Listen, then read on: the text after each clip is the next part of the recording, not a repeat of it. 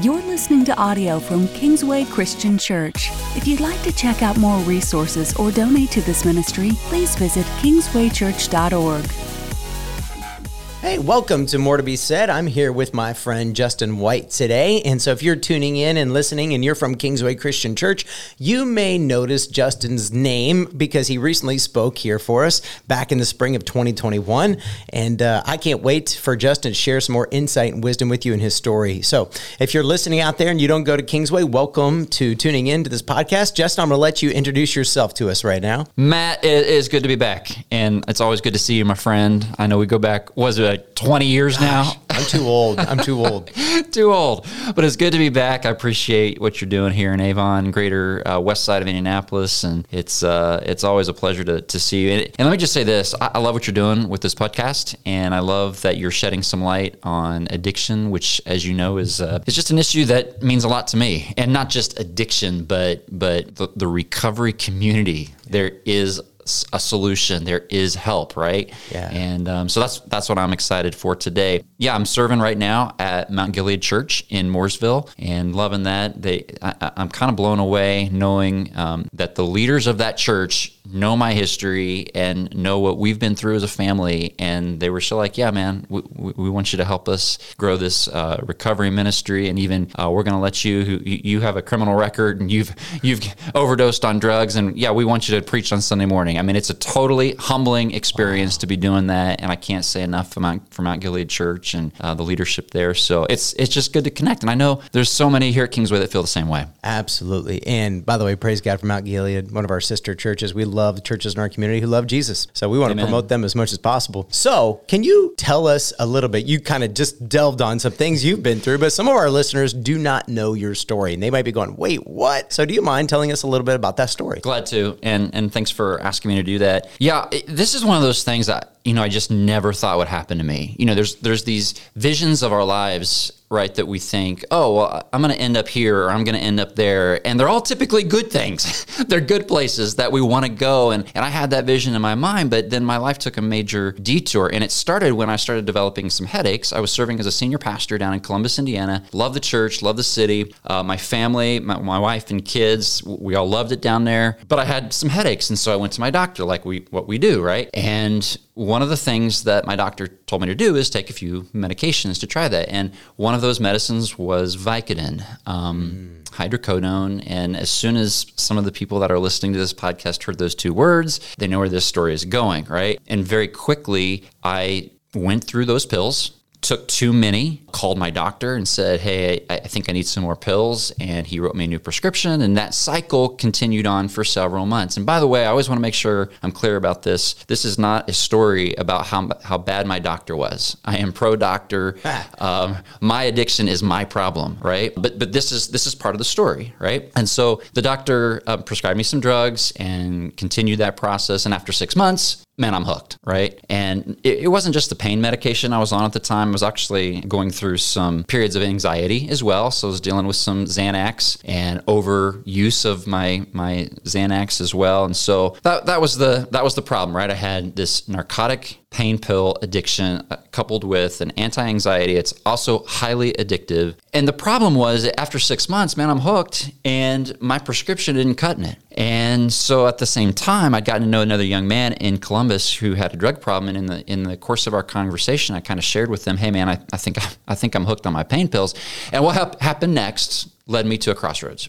Mm he told me he knew somebody that had some extra pain pills in town and that I could buy them from him if I was interested. And I've told you this story before, Matt. You know, I wish I could go back and redo that moment. And even though God has been so good and so restorative and grace filled in my life, I still wish I could go back and do that moment differently. I wish I had gone back. And, and here's what I really would have wished I would have done differently. And what, what I hope we're going to get into later on the podcast. I wish I would have been honest and I wasn't. I wish I would have been honest with my wife, with my doctor, with the leaders of my church. And honestly, I wish I would have been honest with myself and said, you know what, I, I think I have a problem. I think I've become addicted to these things and I think I need some help. But but that's not what I did. And and there are several reasons why I didn't do that. But the number one reason is because I was too full of pride. And I and I didn't think I had a problem and I was trying to just control everything on my own.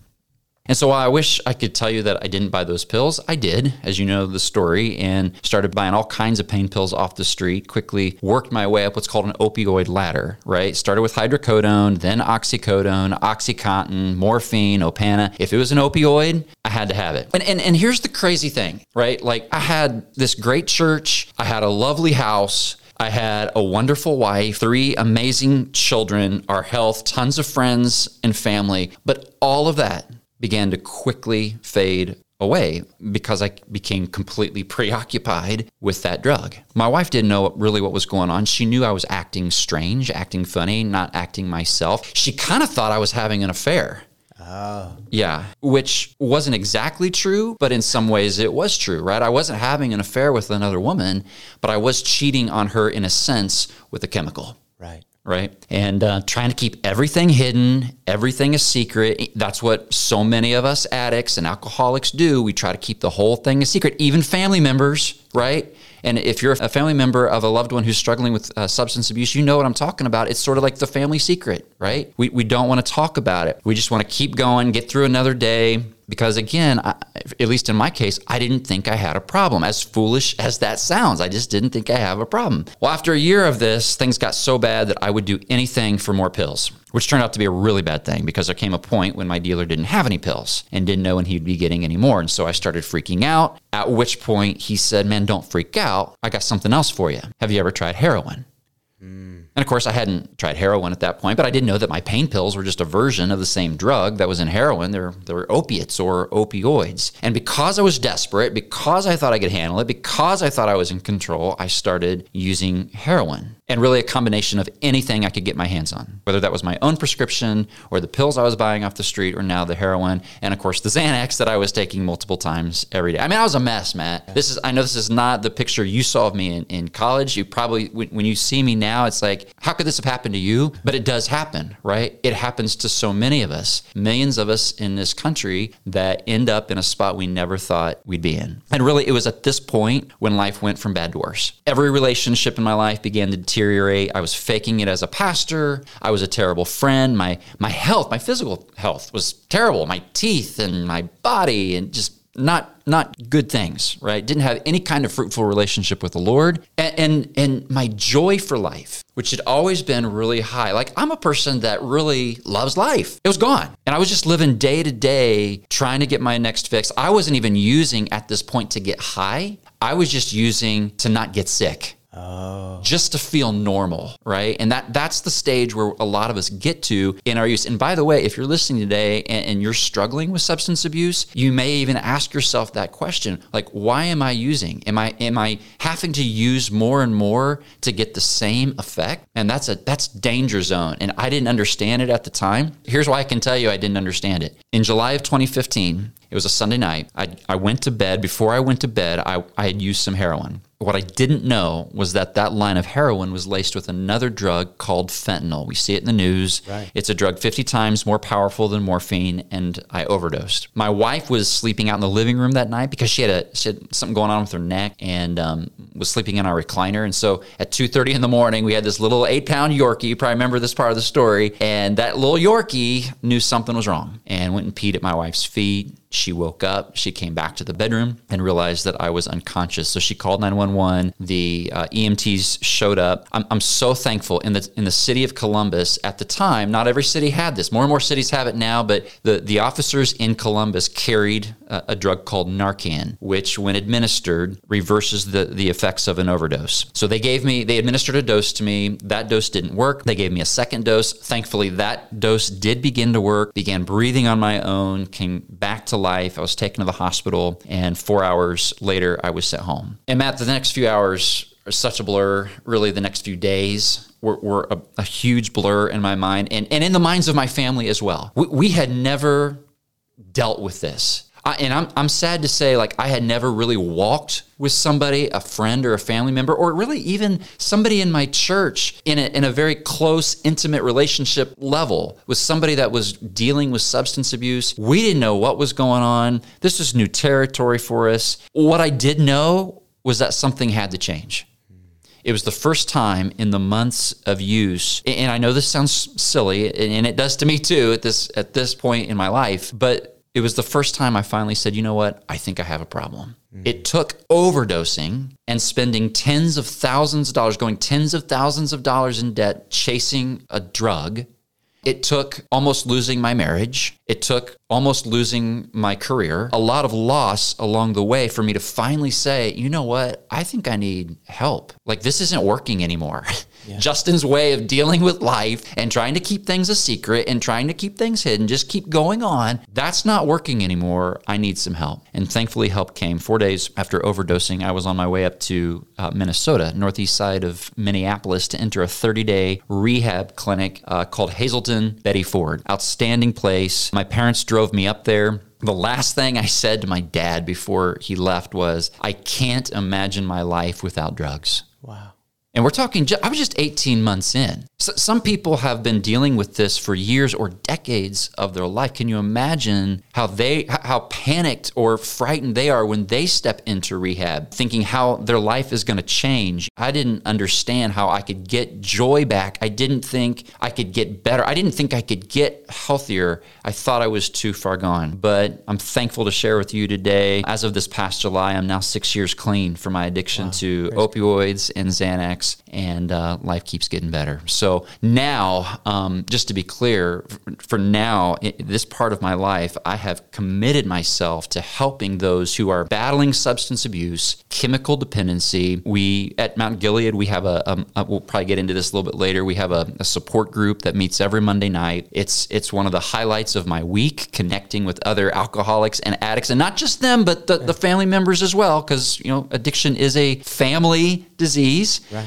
right? And so it's a it's a joy to be able to serve those uh, folks. They help me. I hope I hope to help them as well. So I spent a lot of time sharing with them, connecting with them, and also, you know, you can't really divorce people who are struggling with substance abuse with those that are battling some legal issues as well, right? Mm-hmm. So along the way, and I never thought this would happen, but along these last six years, I've gotten to be very close with folks who are incarcerated or coming out of incarceration or facing incarceration. And so it's a joy to be able to walk with them and be a resource and a support to them as well. So that's that's my passion. And again, Matt, just yeah. thanks for having me here today. Yeah. So I've got a million questions based off what you said. So I, have sent Justin a number of questions. Like I want to talk about these things. Before we get to those, can I let me ask you a couple of these real quick? So you mentioned something quickly called the opioid ladder. Then you kind of flew through that ladder. Not too long ago, I was meeting with my doctor, my PCP, private care physician, and he he was asking me like, "How you doing?" And this was a handful of years ago. I was at a bad place, real bad place. I was clinically depressed, and that's why I was meeting with him. And then I was being a pastor at that moment. I was like, "Well, you've been asking how I'm doing. You're offering to prescribe medicines like Xanax." And I said, "But how, how are you doing?" And he said, "You know, I'm, I'm feeling really down to be honest today." I said, "Well, you know, what's going on?" He said, "You know, there's this massive opioid epidemic in our community. It's in our backyard." And he's telling me stories he saw in the news, and, and this was, you know, one of my patients, and this is, you know, I know this person, you know, I know a friend of that person, that kind of thing. I'm like, wow, I didn't know. I, I don't know. I wouldn't say my head was in the sand. I wasn't connected to the right people. Mm. So I wasn't hearing the stories. So I don't know a ton about opioids. I know a little bit. I know I broke my collarbone playing football. We were Bible college together, and I went to the doctor and they prescribed Vicodin for me. And they're like, hey, take two of these a day every four to six hours, that kind of thing. And it took me about a day before I literally went, I think I'm addicted and I'm one day oh, yeah. in, one oh, day in. Because exactly. I would take the pill. I remember going to class. I don't remember what the class was. I remember what I would say is most people take Vicodin. They, not most, whatever the number is, they get tired. I take it and I feel high. Mm. I feel fantastic. Mm-hmm. And I immediately, I remember at the time, Rachel, who's now my wife, was only my friend. And I looked at her, It was like, all I could think about is going back to the room and taking more pills. That's all I could think about. And I'm on day two. That's right. And so what I thought to myself was, holy cow, I got to be careful. Well, by the time I was the end of that prescription, two pills wasn't cutting it. And I thought, so what, what do I do now? Not take it every four to six, take it every two to four. So that's when I went, I got to be very careful. So now anytime I go to the doctor, I have to tell them I could be hooked on these. And what you what you're doing in that conversation with your doctor is yeah amazing. And, th- and that's one of the scary parts, right? Like you don't always know, yeah. okay, am I a person that's gonna really kind of like the way these make me feel? Or yeah. am I the person that's gonna say, oh, I don't want this, these make me feel weird? Like I always tease my mom about that. She, you know, she, when she's been prescribed narcotic pain medicine, she's like, I don't want to take these at all. I hate the way I feel. And I always told her, you are lucky. Yes. Praise God. Praise God that yeah. it doesn't, does it do the same thing it does to me. They make me very happy. Mm-hmm. And, and anyway, so I, I tell my doc- and I always tell my wife, I got 12 pills in the bottle. If you ever count and there, there's 10 pills in the bottle, you're allowed to ask me why there's two pills missing, right? That's There's- healthy. That's that's the only way I know how to manage it. But the I could see in a day or two or a week or two, however long it was when I was out of that prescription, I could see, wow, the effects of this are not as strong. How long does it normally take to climb the ladder? Is it different for everybody? It's typically different for everybody. It is. Some people, Matt, can take their same dosage of hydrocodone because they have a bad back. They could be on that for years and never end up advancing up the ladder. Okay. Everybody's body chemistry is different because then, on the other hand, you might take a few uh, hydrocodone and be on that for a month and think, man, I want some more. And very quickly you get to oxycodone and then Oxycontin. And then, you know, the sky's the limit. Yeah. That's one of the, the tough parts about this thing. Everybody's different, right? But at the same time, if you're if you're someone and if, if I can just get right, straight to what I think we want to talk about today, if you're someone that really likes the way it makes you feel, because that that was me, right? Yeah. It made me feel good. I, I came to a place I had to come to this realization that there's probably a reason why mm. those pills make me feel good. And in recovery, I've had to do the hard work of trying to figure out why did those pills make me feel good? When I took those and it made me feel like myself or maybe a better version of myself. Like what was going on in my mind underneath my skin that I was at a place where I needed those pills to feel right and feel whole.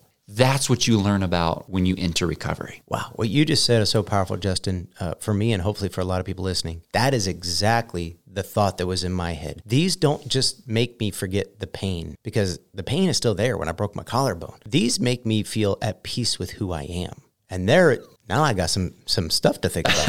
I got Justin. What are you doing man. later? Let's, I'm going to kick up my feet here.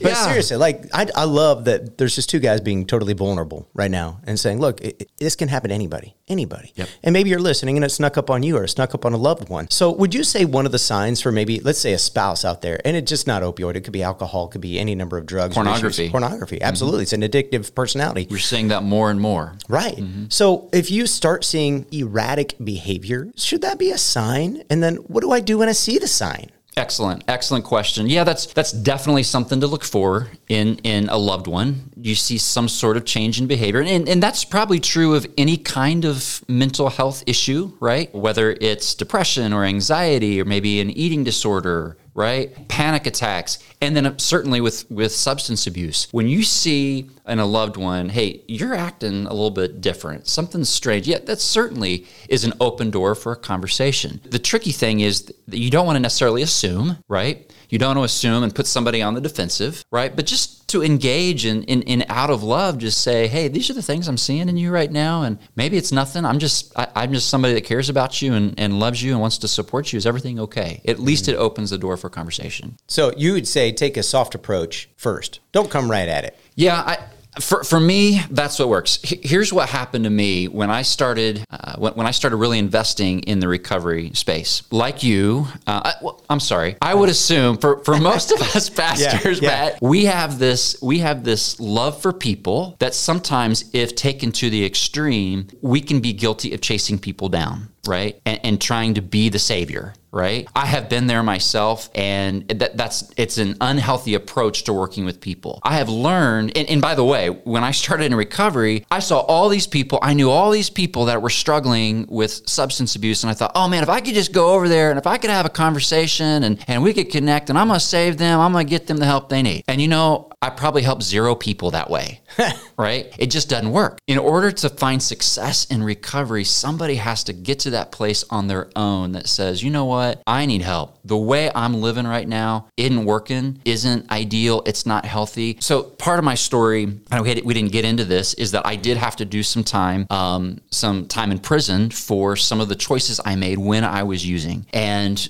while I was inside, I actually took a class there on substance abuse, and there was it, it wasn't very good, by the way, but there, there, there was yeah, that, that's another podcast topic for another day. But um, I was really thankful to be in there because I did learn a lot. Even though the class wasn't great, I did learn a lot. And one of the things that the guy who was teaching said look, for most of us who are addicts, in order to find success and to find healing, you have to hate to lose more than you love to win. Ooh. You have to hate to lose more than you love to win. And I didn't understand that. In fact, I kind of rejected that thought at the time because I'm a big, you know, positive reinforcement kind of guy. Yeah. And let, us focus on the positive. But you know what? He's right. Mm. In order for an addict to find health, they have to hate to lose. What am, what am I talking about? Hate to lose? Well, most of us end up losing our health yeah. We end up losing a relationship or a marriage. We end up losing a ton of money. Most of us end up losing a career or losing a driver's license or losing freedom. Yeah. We end up losing something. And at some point, we get to that place where we say, you know what? I don't want to lose anymore. I had this dream for my life and these chemicals are sucking the dream away. And I don't I don't want that anymore. And when you reach that point where you hate to lose even more than you love to win, that will trigger a change. A, a step at least. You're not going to have it all figured out at the beginning, but you're going to point yourself in a new direction, and that's going to lead you to healing. So you told me, by the way, let me not jump on too quickly. That is so powerful right there. You had mentioned to me one time we're sitting at lunch that you it blew you away in that class you were talking about that wasn't great but was helpful. You learned a lot that there is something called uh, a disease. Alcohol is a disease. I have heard that. You know, as a pastor, you know, you're told that the disease you have is called sin, and that's the real problem. And then you keep hearing this thing called alcohol is a disease. Alcohol is a disease, and this is why, like an Alcoholics Anonymous, 12 step programs, they say, you know, once you're an alcoholic, always an alcoholic, you're never going to get over it. You're always going to be sick. You're always going to have this disease. And again, as a pastor, you read these articles, these blogs, these books and it's like, that's not biblical. That's not from God. That's not the way the Bible describes it. And then I go, gosh, I don't know. Like, I, I don't know. Help me understand. So you're, you're trained in the same Bible college I am. You have many of the same theological beliefs and doctrines that I do. Help me see why this is, is a disease. I'm going to do my best, but with one disclaimer. Yes. Um, I am not a trained psychologist. I am not a trained psychiatrist. I am not a, a medical doctor. I'm just sharing what I've learned along my six years. Anybody who's listening, I, I would just encourage you if you feel like you might be an addict yourself or your your substance abuse has gotten a little bit out of control, find some medical help. Find some find, find a good therapist. Find a great 12 step meeting. We can talk about resources later, but just just one disclaimer there. Here is the thing that changed my life, Matt. When I stepped into rehab, it was it was August or the last couple of days of July of 2015, when I stepped into rehab, I had no clue that there were other people like me. I thought I was the world's biggest loser. I thought I had completely messed up my life. I thought I had no chance of finding goodness again and, and grace and, and joy. And so when I when I walked in, I was totally green. I just had no clue what was going on. And one of the things I found while I was at Hazelden Betty Ford in Minnesota was something called the Jellinek curve. If you're listening and you want some more information on this, just just Google Jellinek curve, J E L L I N E K. This chart, I know it sounds silly, but it changed my life because what they taught me using this chart, and if you think about other kinds of diseases, even think about like COVID, right? There were certain symptoms that started appearing, right? Like if you just let's just take the COVID example uh, for for a second, and maybe it's not the best because there were a ton of different symptoms, but generally, yeah. right, we knew there were some aches and pains, yeah. there were chills, dry cough, a, a dry cough. A lot of people lost their taste and smell. Right and fatigue, right? A lot of us that had it were really tired afterwards, right? For maybe a week or two, or maybe even yeah. longer for some people. So there were certain symptoms, and you can play that out for pretty much any other disease. And what we found, or what, what I found in rehab, the, the research that had been done by scientists and doctors and therapists is that just like with COVID, there are there are certain recognizable, identifiable, specific symptoms that every person who battles addiction or alcoholism goes through.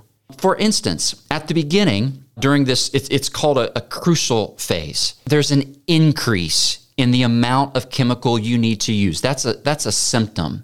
Th- there's another symptom the, the inability to discuss your problem, right? Most of us enter not thinking we have a problem. We, we've got this under control. Another symptom in this stage is that we promise we're going to do better. We start making promises to the other people in our life that may have, have had the courage to say, honey, something's not working here. I can tell you're different. Seems like you're maybe drinking a lot more these days. What do we do when we hear that? Oh, well, we say, oh, you're right, honey. I'm sorry. You're right. It, I've been drinking too much. I'll do better. You know, we, we start going through that. The neglect of food, the neglect of sex, things that used to bring us happiness and joy, those start to fade away. And these are all parts of the Jellinek curve. Mm. These are symptoms, signs that we all go through that point to this idea that this is not just some moral failure, this is a disease. Now, that's just the first stage of oh, the wow. Curve, okay. right? As you progress, there's a decrease in your tolerance.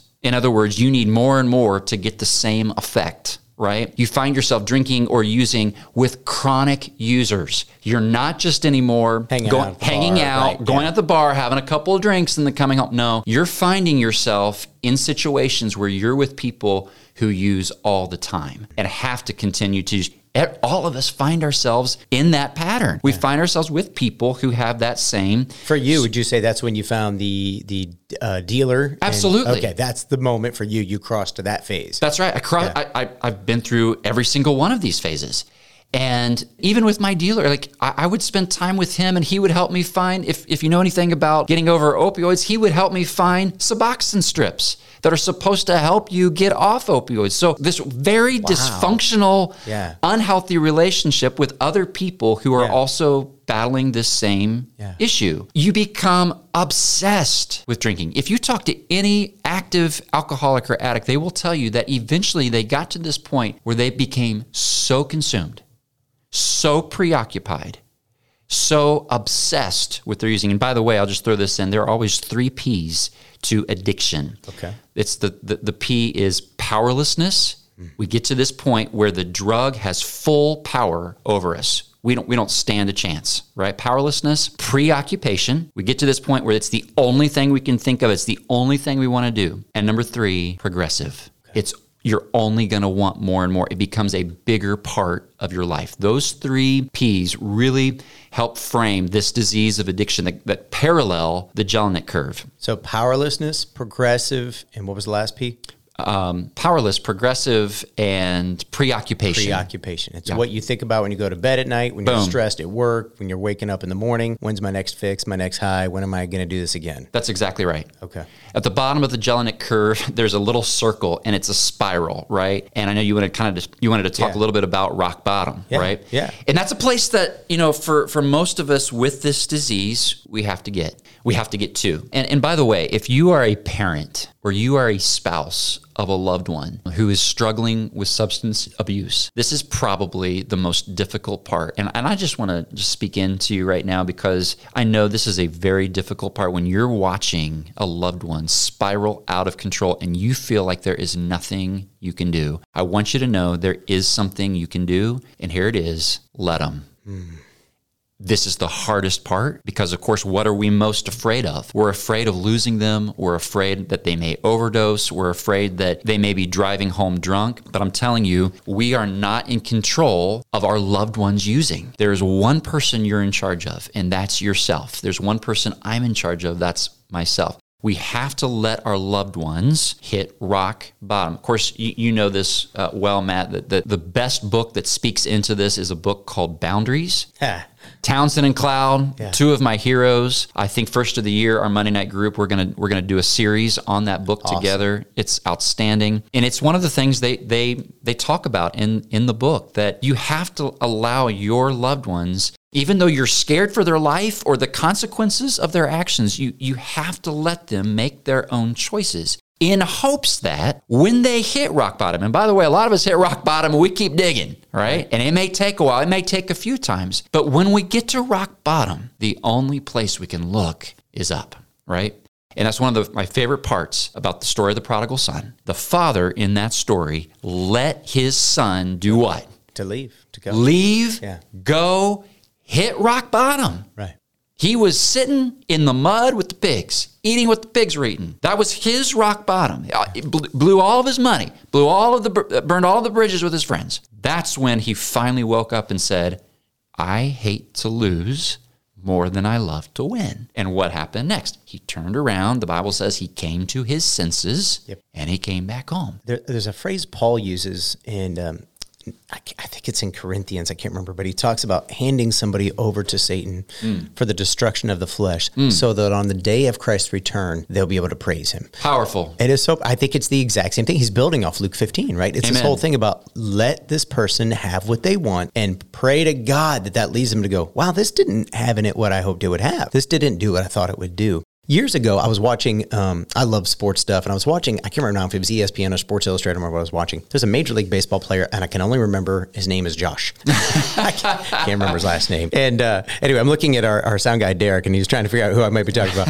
anyway, and Josh had won MVP. I think he played for the Rangers and somebody else, and he's been he's been in and out of the league. He struggled with major alcohol addiction. But this thing I was watching was an interview with his parents, and I remember them um, telling a story like they had kept giving him money to get Yes. out of trouble and to help him and that kind of thing. And finally, they had come to the conclusion, probably through counseling, that they could no longer support him because they were only keeping him stuck. They were, and they I think Oh, they that's a used the phrase. great. That's a great line, by the way. Yeah, they were keeping him stuck. They were keeping them stuck. Yeah, yeah. And you see that all Oh, yeah. the time. Yeah. And th- I tell the story to parents all the time who come to me struggling. They were effectually being enablers. I want you to talk a little bit about what enabler is, but they told the story that was so powerful to me. Uh, not to me. They, uh, the story was powerful to me. They didn't tell it to me. It was on TV. And anyway, uh, if I remember the story correctly, one day Josh had come to the house and he was just a mess. And he said, I think he said he needed like $2,000. And his dad said, son, I cannot give you the $2,000. He's like, dad, if you don't give it to me, they're going to, they're going to, they're going to kill me or beat me up. You don't understand what these men will do to me, dad. I have to give them the money.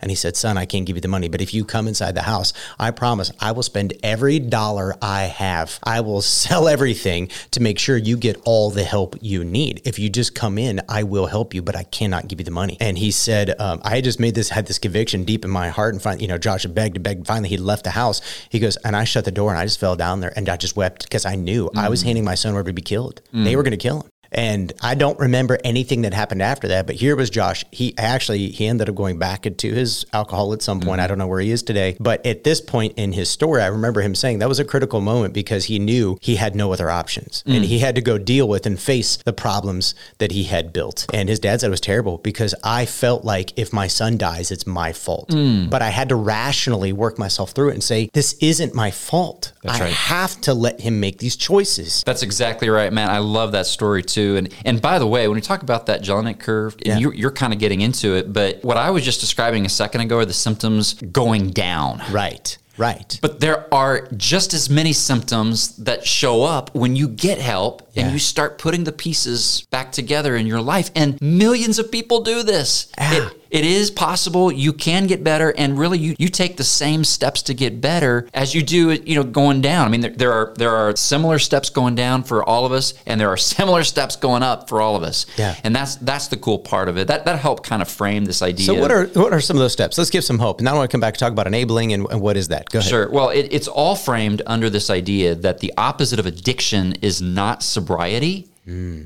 The opposite of addiction is connection. And so so many of us end up in rehab finally connecting in an honest, authentic way with other people who get it, who mm-hmm. understand our disease, right? And that that's important. That's the first piece of connection. Meeting with somebody who gets it. I remember Matt I, I sat in the first couple of days of rehab. I sat, had to go through a, a medical detox for about 24 hours, and then I was placed in a in a unit, all male unit. We would go listen to different lectures throughout the day, different seminars, and come back. And one of the things we had to do in our in our unit was have a, a processing session, right? Sort of small group time. And I remember the very first day I was in that unit, we sat down after listening to this lecture for processing time, and I heard all these guys who I I had never met before, and they said their first name and then what they struggled with. So, like, one of them would say, Hey, my name is Joe and I'm an addict, or my name is Steve and I'm an alcoholic. And it went around the room, and I could not believe it. Like, I was thinking to myself, how how can you be that open? Just with that one statement. How can you be that open and transparent with the thing that you're struggling with? And I was so blown away that there was such an honest, authentic transparency in the room. And that was so contagious. That taught me so much. I went home and talked to my therapist after rehab about it. And he said, Justin, can you imagine if the church got that? Amen. And I thought, oh man, and I just kind of melted because for far too long, Matt, I, as a church leader, I was so guilty of wearing masks and not being open with what I struggled with. Um, it's one of the reasons I respect you as a leader, Matt. You have a, a transparency with your congregation that is not common with a, a lot of church leaders. And so I, I commend you for that and I applaud you for that and I respect you for that. I would even the, the, first few days after I got home from rehab, I would drive like 20 or 30 minutes away to go to a 12 step meeting because I I still didn't get it. Even coming out after rehab, I just didn't understand. Hey, it's okay for people to know you struggle with opiate addiction. Like that's a thing, right? And it's okay. Um, thankfully, God has helped me through that, and He's helped helped me overcome that. You, you had asked, I think, for some different symptoms on the way up. Yeah, right? yeah. What are some of the signs you see on the way up? Sure, sure. Uh, you, are meeting former addicts, and you're you're seeing in them there's a there's sort of a normalness and a happiness about them that I want and that I need. You get an onset of new hope. Most addicts and alcoholics describe a new spiritual awakening that mm. happens as a result of you coming out of addiction, coming out of a chemical dependency, and now your mind, body, and spirit are all start, starting to sync together again. A lot of people, and I would be one, can describe a sort of spiritual experience that begins to happen. You go back to realistic thinking. So many times in our chemical dependency, we, we have these grandiose thoughts, we have dysfunctional thoughts about relationships, we use people, we manipulate people. That starts to fade away, and we start thinking more realistically. We're able to, to control our emotions when before they were so out of whack. Now we're able to control our emotions and even feel some things that we haven't felt for a while. I hadn't cried in a long time. Wow. And then when I broke out and my mind and my body and spirit were, were starting to get healthy again and reconnecting, I could I could cry at the appropriate times, yeah. right? And then there's this new contentment in sobriety. So, and those are just a few things. I w- again, I would encourage you to check it out, Jellinek Curve. Yeah. Uh, Google that, and um, I think it's helpful. You know, you said earlier about the your your therapist. I think it was you said said to you, man, imagine if the church could become that uh, years ago, years ago, I was mentored by a gentleman who had fallen into sex addiction and uh, started with pornography, and then it progressed into adulterous relationships, and then he had to spend some time with what's called SA or SAA, technically Sexaholics Anonymous. It's the same thing as AA for um, alcoholics, but he spent some time in that, and then at the, the point that I met him, he was an elder at his church, which was not any of the churches that I've worked in or working now. For anybody out there who's curious, and he was my mentor, and he made a couple powerful statements, like one, nobody else really in the church he was serving in knew about it. His wife, very, very, very much so, knew about it. They had healed, dealt with it together. She had not left him. She stayed with him. He's forever grateful. But he said this He said, Matt, I never experienced church like I did when I was in SA. Amen. And he said, I, he said, I knew. He goes, there are some people who became addicted to SA. The only reason they were they were clean, the only reason they were sober is they were white knuckling their way through, and the group was the only reason. He said, for me, I the Spirit convicted me. I needed to find a way to move forward with my life without always doing SA, and that's why I want to get to this like disease thing and like what does that is that true for everybody? Is he unique in that way? Because he still dealt with it. There were still seasons of fasting and struggle and hardship and that kind of thing. But he would go to his wife. He had a few people in his life he could go to. But he told me, he said, Matt, he goes, I miss it. I crazy miss the community I experienced there because I could be vulnerable and never wonder if people were going to judge me. Amen. And aren't aren't we glad that those groups exist. Praise God. Right? Absolutely. Yeah. I have certainly felt that way before. I have certainly felt that in the groups that I've been a part of, that they're in some ways, not every way, yeah. but in some ways, they are a closer representation to what I envision the early church yeah. to be like. Right. right? This yeah. authenticity, the sharing of one, sharing one another, this almost meeting daily concept right. in each other's homes. There's a, a, a, different kind of a warmth. And, and, here was the thing for me, Matt, and to that to your point, when I started really digging into the 12 steps, you know what hit me? This is discipleship 101. Right. This is New Testament Christianity. Yeah. yeah. Right? It's this process of, first of all, realizing I'm not God. Secondly, He's in control. Third, He can do something for me that I can't do on my, on my own. Right. I mean, we preach that all the time, right? but that's that's the 12 steps. Yeah. Right?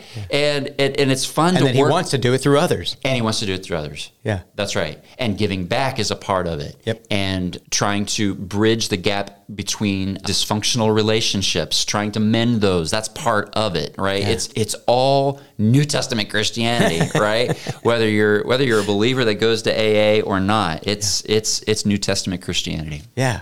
Okay, so we touched on a couple things I want to come back and Okay. visit. Um, you mentioned something earlier. I thought I'm just going to throw this out there because I can't remember how you said it. You said something. It was in that process of talking about let somebody that you know they got the keys and they want to drive. Like there's sometimes you just got to say I can't stop you like anymore. There's one thing like I'm fighting to protect you. Another thing like I'm fighting with you. I can't stop you. But years ago, I started encouraging parents to pray the most dan- I call it the most dangerous prayer you're ever going to pray. And here's the prayer. It sounds something like this: Dear God please do whatever needs to happen in this person's life that I love. Insert the person's name, my son, my daughter, my husband, my spouse, my parent, whatever it is, whoever is, do whatever you need to do. And if they need, if they need joy and blessing and favor, God, would you just bless their socks off? But if they need to experience pain and discipline, even possibly suffering, in order for them to come back to you, then God do whatever needs to be done. And I tell you, I have had about a handful of people that have boldly prayed that, and they come back and tell me later, oh my gosh, it worked. Our lives are falling apart. Our daughter has been arrested. Our son has mm. blah, blah, blah. There was this terrible accident. There's an injury now. There's going to be all these major surgeries. But Matt, we literally were praying it last week. And now,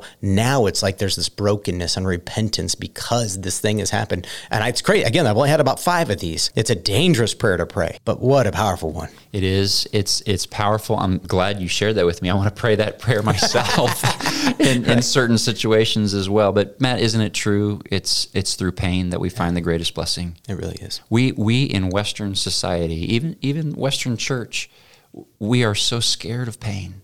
We try to protect ourselves from pain and suffering, but starting in the Old Testament, through the New Testament, and through all the generations since, what we find is that so many amazing things happen not through blessing so much, but through pain. Yeah. A couple weeks ago, I love my wife. She she's been through a lot. This is not this journey is not what she signed up for when we said I do. Thankfully, this past July we celebrated 20 years together, and um, we, we celebrated in New York City a couple weeks ago. And I, like so many of us do, we uh, we went down to the World Trade Center site. And as soon as I got off the subway and walked on those grounds, have you been there? No, not since 9 11. I've been Okay. pre 9 11. Okay. Well, just walking on those grounds, you know, it, it felt like holy ground. You know, you, you've you've seen the images for years, and we were just walking around and thinking about everything that happened there. And I, of course, every time I think about 9/11, I don't know about you, but I always think about 9/12 and the tone in the country in those in, that day afterward, Yeah. and in the days and weeks after. There's this sense of humility in our country and unity in our country. Many people would point to that day as, as a as a day of coming together. This Yep. that so many good things happen as a result of that terrible day, and not that we want pain to happen. Right. Not that we are glad 9 11 happened, but good things do happen out of pain, certainly in those facing addiction. There's this passage in the Old Testament. I realize not everybody listening here today is a Christian, and, and I get that. So please bear with two pastors who Just can't help ourselves. can't can help we? ourselves at times. But uh, years ago, uh, another mentor of mine, he read this passage. I was going through a hard season, and I was seeing this this counselor, therapist guy. And he was helping me walk through some things, and he used this passage, and I went, "I've read my Bible. I don't remember that passage before." You know how it is? Like passages don't stand out to you until you need them, and then all of a sudden, it's like this is why we call the Bible God's Word. We call it living and active. And in Isaiah chapter thirty, verse twenty, God says, or it says actually, although the Lord gives you the bread of adversity and the water of affliction, mm. your teachers will be hidden no more. With your own eyes, you will see them. Oh, man. Where is that again? Isaiah 30, 20. oh, boy. And then he goes on, whether you turn to the right or to the left, your ears will hear a voice behind you saying, This is the way, walk in it. And Outstanding. so powerful. Again, this is idea like, like we don't think of God like God is not with us if I'm experiencing pain. And God says, No, no, no. I gave you the bread of adversity. I Mm. gave you the water of affliction. I was disciplining you like a father disciplines his son, because what good father doesn't discipline his sons, right? right. Unfortunately, the answer is many today. But God is a good father. And so he does discipline because he wants what's best for you. So good, so good, and I missed that for so many years of my life, Matt. too. And um, if you're listening today and you have someone that is struggling in your life, and you're thinking, I just don't know, I just love them so much, I don't want to, I, I, I want to give him the money, you know, when they ask for it, and I want him, you know, I'll, I'll take care of his kids when he asks me to do it. You know, sometimes the best thing you can do in love, if you really love this person, is to say no and stop the cycle. We're going to wrap this up and we'll come back and do another podcast with Justin. So, if this was encouraging to you, a blessing to you, and you want some more help, some more resources, um, tune back in and Justin's going to talk to us a little more and tell us about how you could connect with his ministry and some other resources out there for you. We hope you're blessed. God bless you.